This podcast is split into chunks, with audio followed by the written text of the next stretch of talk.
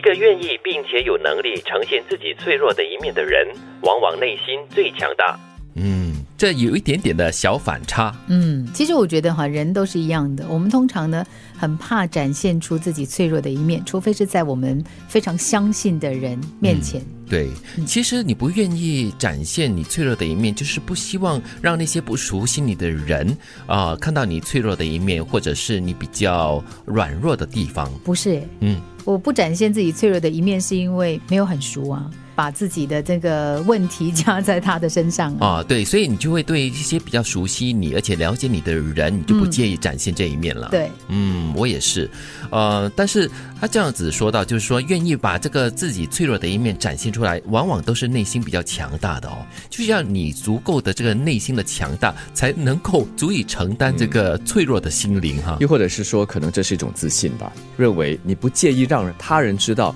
哎，你在性格上或者在能力上这方面的不足，嗯但是你知道他的不足，可能你很努力的在把它做得更好，补足它，所以你不介意让人家知道。你内心够强大，你才可以接受不完美的自己，不够好的自己。嗯或者是你内心够强大，你才能够承受得起外界的各种不同的眼光。对嗯啊，把那些眼光就当废人来 看，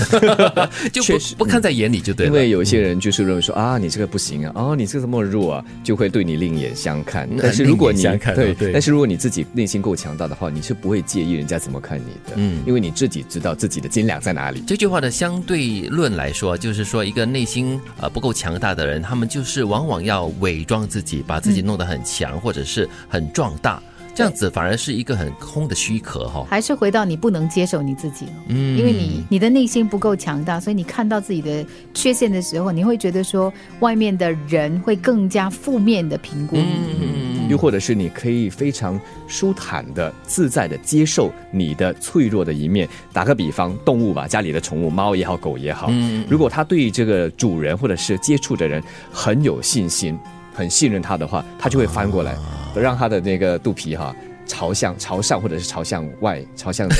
人啊，这是一种它对这个人的信任啊和它的对自在感。对对对，他的睡姿也是哈、嗯对，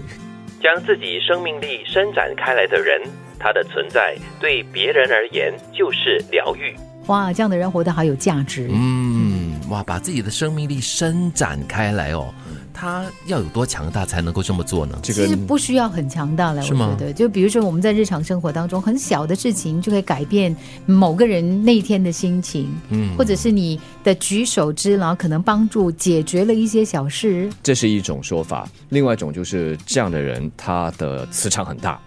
他的整个正能能量很强，所以他所在之处啊，他所说的话、他的举止、他所做的事，可以让周边的人受到感染，或者是受到激励。对，就是你的生命力，可能就是对生命的一种观点啊，一种看法，或者是你在生活中展现的各种正能量又。或者是对生命的一种热忱。对，然后就对身旁的人都起着一定的这个影响的作用。这样的人就好像一块磁铁哈、很容易的把旁边的人吸引过来。对，我想到我的姐姐，嗯哦她呢是一个非常积极在活着的人，当然她自己也面对健康的挑战啊什么的，但是呢，就是在整个过程当中，你看她怎么样的去应对。凡是她出现的时候呢，尤其是家里的这个长辈啊，大家都会很开心。是哦所以所以我觉得她的存在就是疗愈。他一出现就带来阳光哈，对那种感觉。周边的人看到他这样子的一种毅力哈、对，也要不得不向他学习，而且敬佩他这样的一个精神。一个愿意并且有能力呈现自己脆弱的一面的人，